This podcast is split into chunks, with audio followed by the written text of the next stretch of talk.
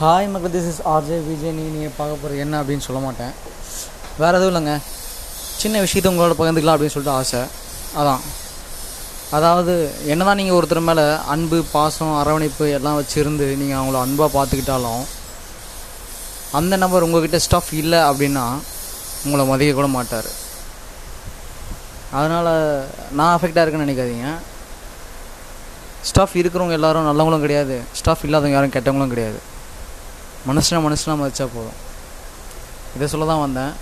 அது மட்டும் இல்லாமல் அடுத்து பார்ட் செவன் எப்போ வரும் எப்போ வரும்னு சொல்லிட்டு ஒரு சில பேர் கேட்டிருந்தீங்க. என்னோட இண்டஸ்ட்ரியல் ஃபேக்டரோட ஸ்டோரி இன்னும் டூ டேஸில் ரிலீஸ் பண்ண போகிறேன் keep supporting guys thank you so much bye